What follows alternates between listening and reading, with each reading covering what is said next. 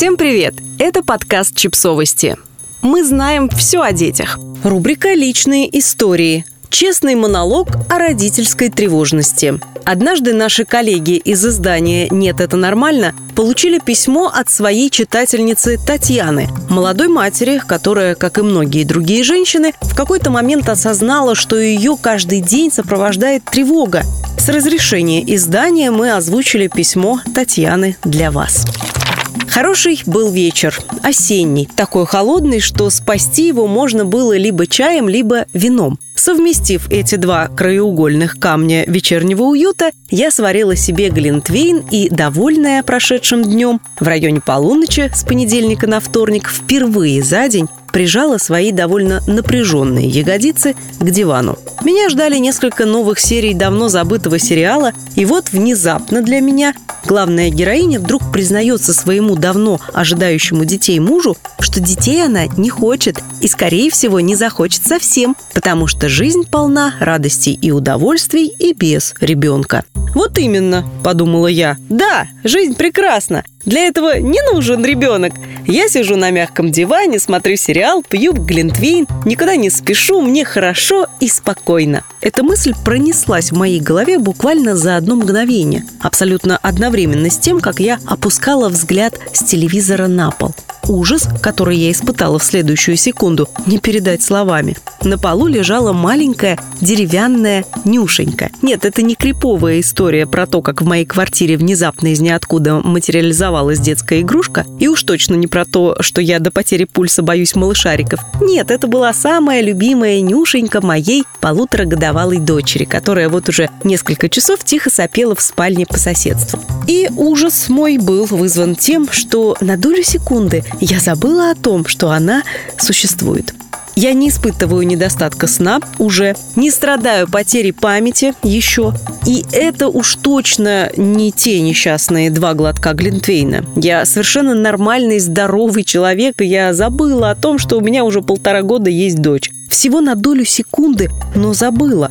Я поставила сериал на паузу и продолжила в ночи, самое лучшее время, не так ли, размышлять, что со мной не так. Засиделась дома, соскучилась по работе, выдаю желаемое за действительное, дети – это не мое, на все эти и многие другие менее интересные, но все же животрепещущие вопросы, я честно, расставив все по местам в своей голове, сама себе ответила «нет», придя к выводу, что все и все на своих местах. И когда минут через 40 мой телевизор ушел в сон из-за бездействия, я, почти позабыв, из-за чего именно тут сижу, уставившись на, чтобы она провалилась, Нюшеньку, решила вернуться к первоисточнику проблемы. Тому мгновению, когда что-то пошло не так. К тому мгновению, когда я к своему стыду забыла о наличии ребенка и к тому чувству, которое в то самое мгновение испытала – спокойствию. Я была совершенно спокойна и по какой-то неведомой мне причине это давно забытое состояние стало следствием или причиной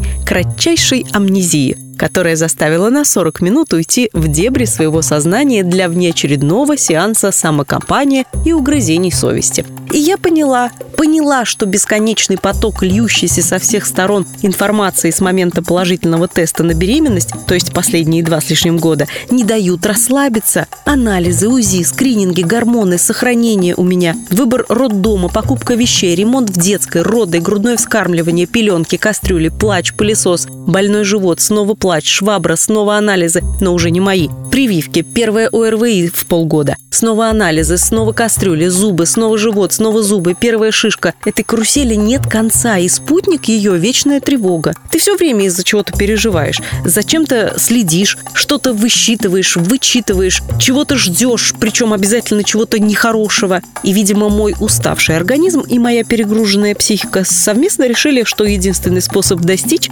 пусть и секундного спокойствия, это подать сигнал в мозг, что первоисточника тревоги и психоза как бы нет совсем. Ведь про риск усталости и необходимость отдыха говорят и пишут частенько, поэтому мы все знаем, что иногда можно забить на бардак. Да-да, иначе откуда бы взялся самый противный из малышариков у меня на полу. А вот про состояние хоть и не клинической, но все же постоянной тревоги мне лично не говорил никто. И в эту триумфальную секунду озарения и принятия происходящего Нюшенька заявила заиграла новыми красками, оставшись при этом отвратительно розовой. А что, если не доводить себя до такого состояния? А что, если признать, что в шишке на лбу нет ничего страшного? Что не только у моего ребенка зубы лезут болезненно, и это нормально. Что практически у всех детей рано или поздно болит живот, и не нужно паниковать. Что муж не умрет с голоду, если я один раз не приготовлю ужин в конце концов. Что будет, если отпустить эти вожжи контроля всего и всех вокруг? Я закрыла глаза, глубоко вздохнула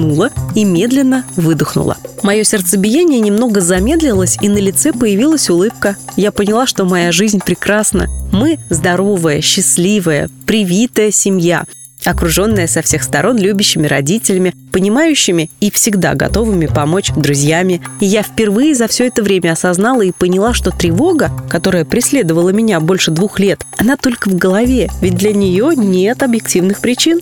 Я сделала еще один глоток уже остывшего Глинтвейна, включила телевизор и, воодушевленная перспективами нового восприятия мира, лишенного излишних переживаний на пустом месте, продолжила просмотр сериала.